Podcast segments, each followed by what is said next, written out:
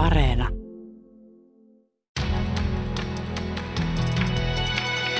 Kuuntelijaklubi.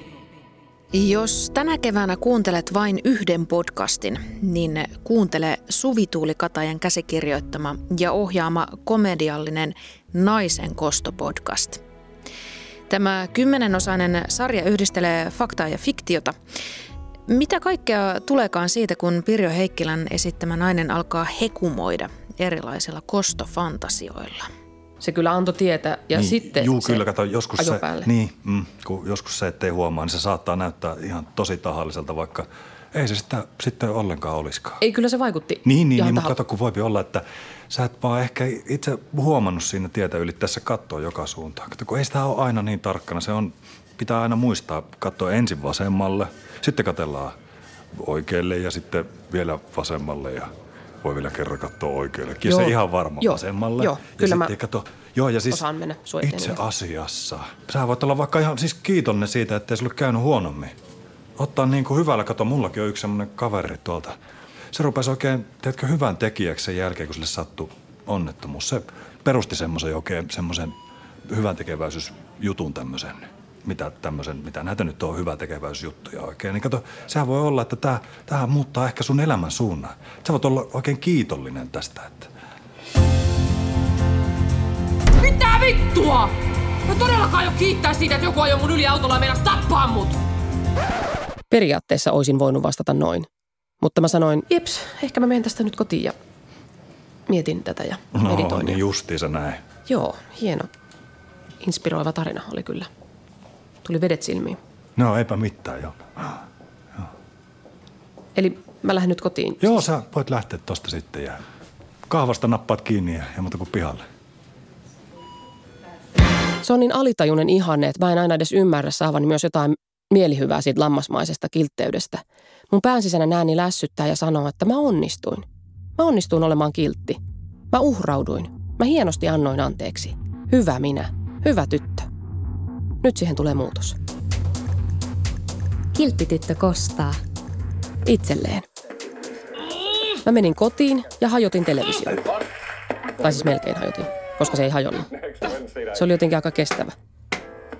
En saanut siis edes telkkaarikki, koska mä en osannut rikkoa sitä. Naisen kosto podcastissa yhdistyvät komedia ja asiantuntijan näkemys yhteiskuntamme suuresta tabusta, naisen aggressiosta. Sarjan taustamateriaalina on käytetty erityisesti naisyleisöltä kerättyjä kostokokemuksia ja kostofantasioita. Sarjan ohjaaja, käsikirjoittaja Suvi Tuuli Kataja kertoi vastikään Helsingin Sanomissa, kuinka kerätyistä vastauksista tuli eniten esiin halu muuttua uhrista kostajaksi, eli kääntää rooli passiivisesta aktiiviseksi toimijaksi. Sarjan sankaritar Saila, jota Pirjo Heikkilä ansiokkaasti esittää, tekee totaalisen elämänmuutoksen. Hän hylkää lammasmaisen kiltteyden ja alkaa tutkia omaa aggressiotaan sekä ennen kaikkea hän alkaa tasoittaa tilejä.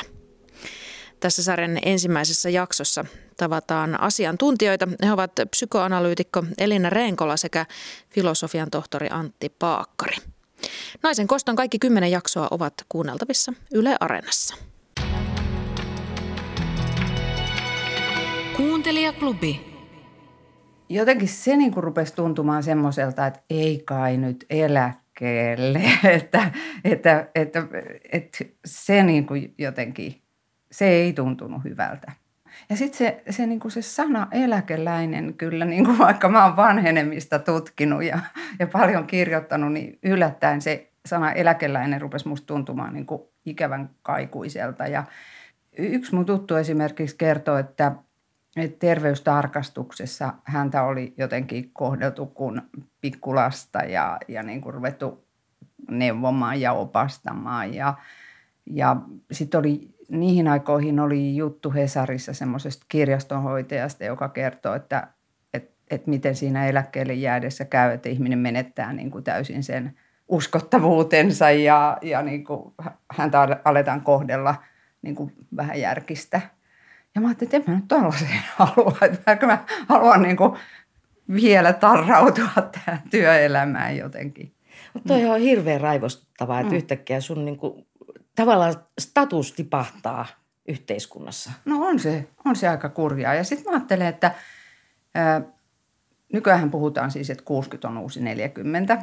Ja, ja se tavallaan niin kuin perustuu ihan sillä lailla faktoihin, että, että tämän hetken 60 on aika paljon paremmassa kunnossa kuin aikaisemmin 60 Ja se tuntuu jotenkin hullulta, että sitten jos haluaa tehdä työtä, niin sitten ei voisi tehdä työtä, koska olisi vaikka kuinka paljon annettavaa. Miten minä olenkin yhtäkkiä näin vanha? Toimittaja Riikka Rahi sukelsi viime syksynä 60-vuotiskriisinsä pää edellä. Riikka pyöritteli päässään ihmetystä siitä, miten niin moni asia onkin yhtäkkiä ihan toisin kuin ennen. Vaikeinta oli joutua pohtimaan sitä, kuka 60 nainen oikein on ja mihin sen ikäinen on vielä matkalla. Naisia vanhuuden partaalla sarjassa vasta kurkotetaan kohti todellista vanhuutta. Sarjassa kerrotaan yhdestä elämän vedenjakajista sekä niistä ajatuksista, huomioista, peloista ja kiukuista, joita vanheneminen nostattaa. Äsken kuultu näyte oli sarjan ensimmäisestä jaksosta. Siinä Riikka Rahi keskustelee nuoruuden loppumisesta vanhenemisen tutkija, psykologi Marja Saarenheimon kanssa. Kuuntelijaklubi. Elämme viikkoa, jonka päätteeksi sunnuntaina juhlistetaan jälleen äitejä ympäri Suomen maata. Äidienpäivän kunniaksi kuuntelijaklubissa tarjolla pätkä karanteeni monologeista jaksosta Äiti kakalla. Mun täytyy nyt ryhdistäytyä. Keksiä jotain uutta. Mulla on se yksi avaamaton huulipuna. Se yksi ruusunmarjan värinen, jonka mä ostin niitä mun synttäreitä varten. Rakas, mä tuun ihan just. Anna mun olla hetki rauhassa. Kyllä äitikin saa joskus käydä kakalla.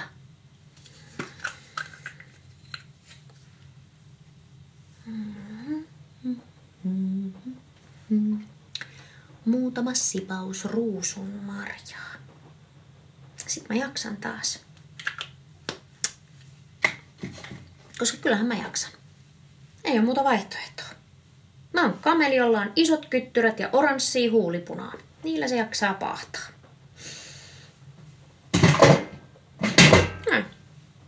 Elikkä, tää päivä. Mä keitän uuden satsin kahvia, tilaan ensi viikon kauppakassin, laitetaan patjat olkkarin lattialle ja leikitään hoploppia. Rakennetaan tyhjistä maitopurkeista äh, leikkimökki. Vessapaperin hylsyistä me rakennetaan kuularata ja sitten me soitetaan kuvapuhelun mummolle. Joo. No nyt mä jo pyyhin. Karanteenimonologithan ovat tarinoita poikkeusoloista.